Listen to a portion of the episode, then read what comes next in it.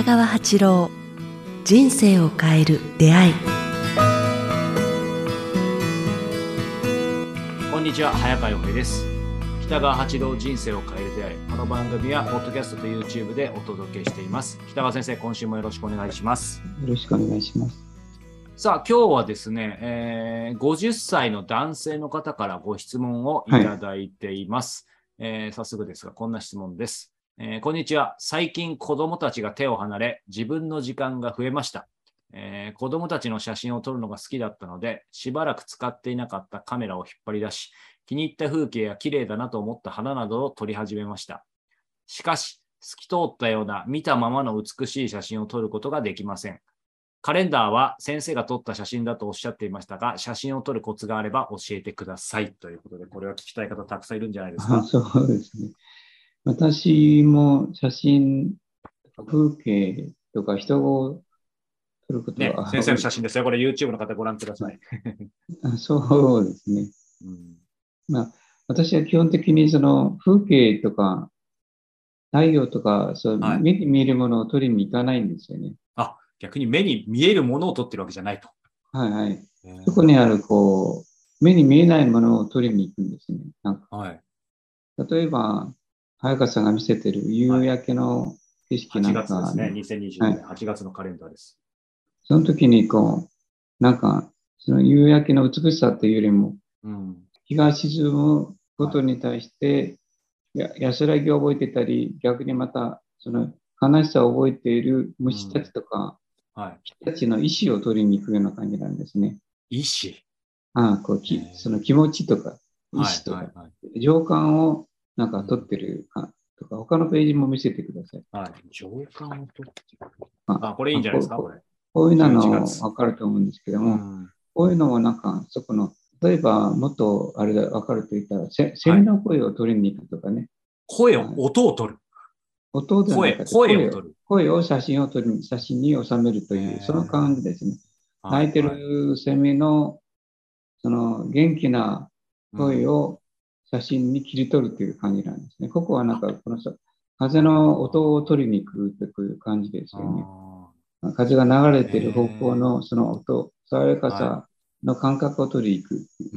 だから風景を取りに行くのではなくて、その時の虫の声とか木の声とか、その時の情感とか、うん。なんか目に見えない感情みたいなものを取りに行くんです。うん。僕私はね、えその真実と透明感ある風ー景ではなくて、ね透明感ある空気の中に潜んでいる虫たちとか生き物たちとか、うん。なんか木がひっそり、あなんかこ凍えてはいはい。生えてるとかいう、その、その気持ちを取りに行くんですよね。なるほど。そそうするとちょっと逆説的かもしれませんけど、この方おっしゃったように、結果としては透き通ったような見たままの美しい写真撮ってるように見えますよね。だから、写真を皆さん感じるのは、そこに感情を感感じるんじゃないですかね。さえ当たるいや冷たさ思いますはい。だから、澄んだ木とか、うん。その風景ではなくて、そこにある情感というか感情とか、うん。風景見て感じるもの、情感をこうなんか、なんか見るから、なんかすごくいいと思うんじゃないですかね。そうですね。白い雲がの爽やかさを、この田んぼの中で虫たちが喜んでるって言いますね。うんえっと、ここね、トンボも映ってると思うんですけども、うん映ってないかな。うんとか、あの、なんか、でも先生には見えてるわけですよね、逆に言えば。うんトンボが。バッタたちとかが生き生きしてる生物たちの営みの声といいますかね。はい。情熱とかっていうのが、この青空と木と、んその青い、あのそれから緑のはい山とか畑にこうんう浮き出てる、こう聞こえてくるんですよね。まあ、それを取りに行く、取ると、みんながそれを感じるの、感じるんではないでしょうかね。私はそう、だから人間の顔を撮るときも、その時のいい顔ではなくて、その人の、その時のそういう喜びの感情みたいなものをこう撮ると、うんそれがこう顔の表面とか表情とか、ちょっとしたところに 出てくるような、思いますね。笑ってくださいとか言うんじゃなくて、ほころび出る感情みたいなのを撮るのが好きですね。はい。じゃあ先生がシャッターを押すときは、なんかこの構図がいいな、光がいいなとか、そういうことでは一切なく、今の何かその、感じたときに掴むように撮ってるって感じあ、そうですね。この構図がいいなっていう、なんて、どこが一番その声がし集まってるかなっていう、こう、うんカメラを回すというかね。うんその時は集まってるところがやっぱいい構図になってるみたいですね。これ先生、でもお写真撮っても結構長いですか？まあ、そしてみみんな、日本人はね、あの。まあ、フィルム時代から撮ってたと思うんですけどもね。まあ、高校時代から写真、あの撮ってましたねあの。ちょうどカメラが出た時に、はい。私が高校の時に、もう50年前、50年以上か、60年前か。うん60年前の時にちょうどそういはうコニカとか、はい。ドイツのカメラとかがこうちょうど流行り始めた頃で、うん。私もあの親戚のおじさんからもらったボロカメラ、フィルムのカメラで 写真は撮ってました。はい白黒ですけどね、その当時は。ああ、いいですね。はい。でもその時からある、ある意味感覚変わんないですか？それからやっぱり先生もどこかで、最初は、こんなこと言うのもちょっとすみません、生意気かもしれないですけど、最初は、まあ僕もそうですけど、やっぱり、あの、とにかく、いわゆる写真を撮るって感覚だったのが、やっぱり先生がどこかで今みたいな感覚に変わられた。あそうですね。やっぱ断食して、うん。あの撮るものが変わりましたね。あ、うんセミの声を撮ろう、撮りに行こうとかいう思うようになったのは断食後ですね。40日の断食後ですね。だから40過ぎて30年前ですかね。これからこうあの写真を撮るうん。意識が変わ変わったように思います。撮るもの、撮るものっていうか、残すも、残そうというかね。うん。でも、すべてその儚いなっていうのは心の底にありますね。いくら撮っても撮っても、うん。そのまま流れゆくって消えていくって言いますかねだから写真っていうのは、まあ、儚さがあるなと思いながらう、ん。残しても残しても、うん、その時のただの記録、うん。一瞬の記録だから、うん。その時の感情を喜びを届かないと、うん。うん。うん。でもまあ、それも儚いなと思いますね。どんどん移りゆくから。だから今、本当、写真撮ることは儚いなという感じがしてますね。あだから残してもいい、そんな意味がないのかなとか。ーいやいやいや、そんなことは全然ないと思いますけど。でも先生、これ、あれですか、カレンダーの写真ってやっぱりなんかいい一眼レフで撮ってるのか、意外と iPhone とかで撮ってるのもあるのかと。あ、ただあの iPhone ですね。そんなにあ一眼レフすごい。はい。もう、ぼ、ボロか、だからそろそろいい iPhone って、あんまり正 正確な、なんか、あの、性能のいいやつだと、綺麗に映りすぎるっていうか、輪郭がはっきりしすぎる時ありますよね。だから、昔のカメラのがほっとしたら、僕に合うのかもわかりませんね。ちょっと曖昧な、上手、なんて、蒸蒸気が、うんただ、蒸気っていうのは、あ湿度。湿度が、とと湿度を取るっていうか、うん高い時の方がなんか、ぼんやりとしていいものが取れたりしますね。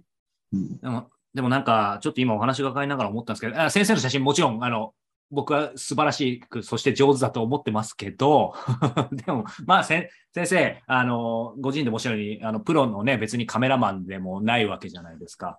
でも、なんかやっぱこれだけ多くの人の僕も含めて心を打つってことをなんかちょっと考えたときに、な、なんでしょう、こう、先生の感覚とかご意見を伺いたいんですけど、やっぱり、あの、まあ、先生ご自身ということじゃなくてもいいんですけど、例えば、ななんでしょう、さっきそこにあるものとかいろんなものを、まあ、掴んでくるとか切り取るとおっしゃいましたけど、そういう意味では写真を撮ることと、えー文章を書くことと、あと人に、まあ、伝えることっていうのはな、なんか先生の中で、まあもちろん違い部分もあると思いますけど、ななんか近い部分もあったりするんですか、あこうお同じですね。命のエネルギーの表情みたいなもんですね。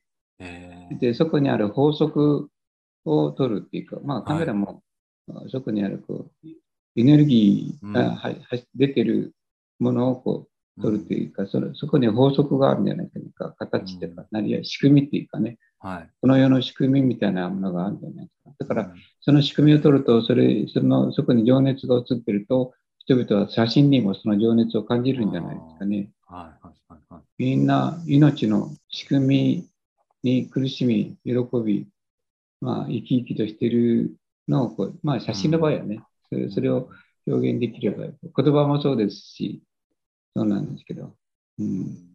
まあ、良かったり悪かったりするからですね、嵐の日もあるし、うん。雨の日もあるし、雨の日の写真はだから本当はいいんですけどね。なんかああ、日いいですよね、確かに。はい、はい。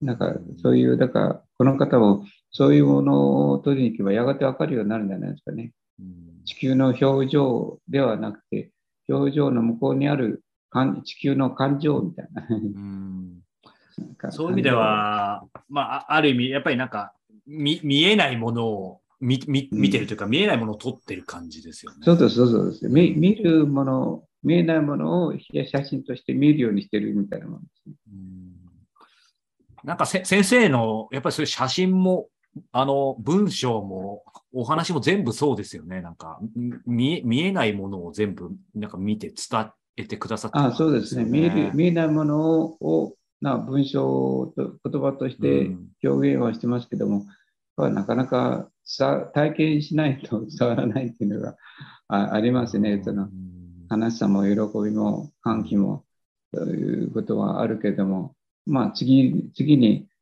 あ次のあれはそのそれをちょっと言いたいですね。こううんあの見えないものをああ、次の回。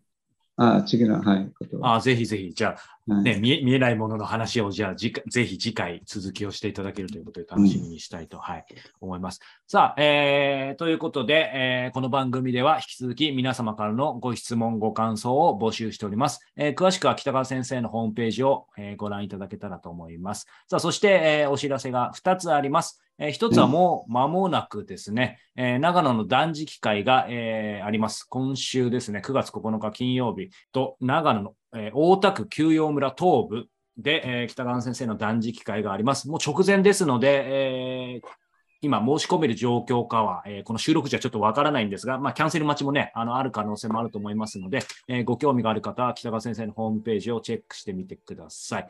さあ、そして、えーこの番組がですね、えーおかげさまでついに300回を、えーもう間もなく、えー迎えます。うんえーすごいですねもう本当に信じないです。2017年の1月からということで、先生もう足掛け6年。僕ね、はいすごいな。ししかも毎週ですよ。毎週ですね。先生もう最初の時に僕らインフルエンザとかかかってたりしてますけど、飛ばしてないですからね。うんうん もはや覚えてないと思いますけど。まあ、そんな中でね、あの、今日の話なんですけど、先生のいろんなお話をお届けしてきたこの番組なんですけど、300回の感謝を込めて、えー記念公開収録を、えー10月22日土曜日に、えー開催します。えー今回はですね、リアル、え横浜みなとみらいと、そしてオンラインの同時開催という風になりますので、え海外や、え遠方の方でご来場が難しい方もご参加いただけます。そしてもちろん、えーぜひぜひリアルでお越しいただける方はお目にかかりたいというふうに思っております。え当日は北川先生の、え言葉とイラストが詰まった、えこの番組でもいつもお届けしているこの光の小道を、えテーマにしつつ、え参加者の皆様と語らいながらゆったりとした時間をお届けしたいと思います。およそ2年8ヶ月ぶりということで、えー北川先生と一緒にですね、皆様とお目にかかれますことを楽しみにしています。えー詳しくはこちらも、えー北川先生のホームページ、そして概要欄をご覧いただけたらというふうに思います。ということで、北川先生、今週もありがとうございました。ありがとうございました来週もお願いします。